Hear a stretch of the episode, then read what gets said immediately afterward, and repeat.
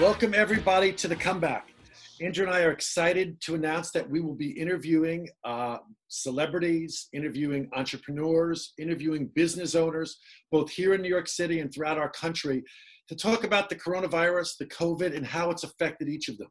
Yeah, we really want to kind of have a you know practical kind of inside view as to how people have been you know working with their you know businesses obviously dealing with families but also you know on the back end of all this you know as in the comeback to see you know what everybody's learned how their businesses have changed you know what they're doing in the future what opportunities they've realized over the past few weeks past few months um, their love for the city you know what experiences what new york city has given to them and what they're giving back. If we all can get a nugget out of you know the different video series or podcasts you know that's our goal. We're excited I think it's just about how people have adapted to this change. Because if you think about it, it just happened in three, four months out of nowhere, and everyone's had to adapt. You can listen to the comeback on Spotify or watch our interviews on YouTube.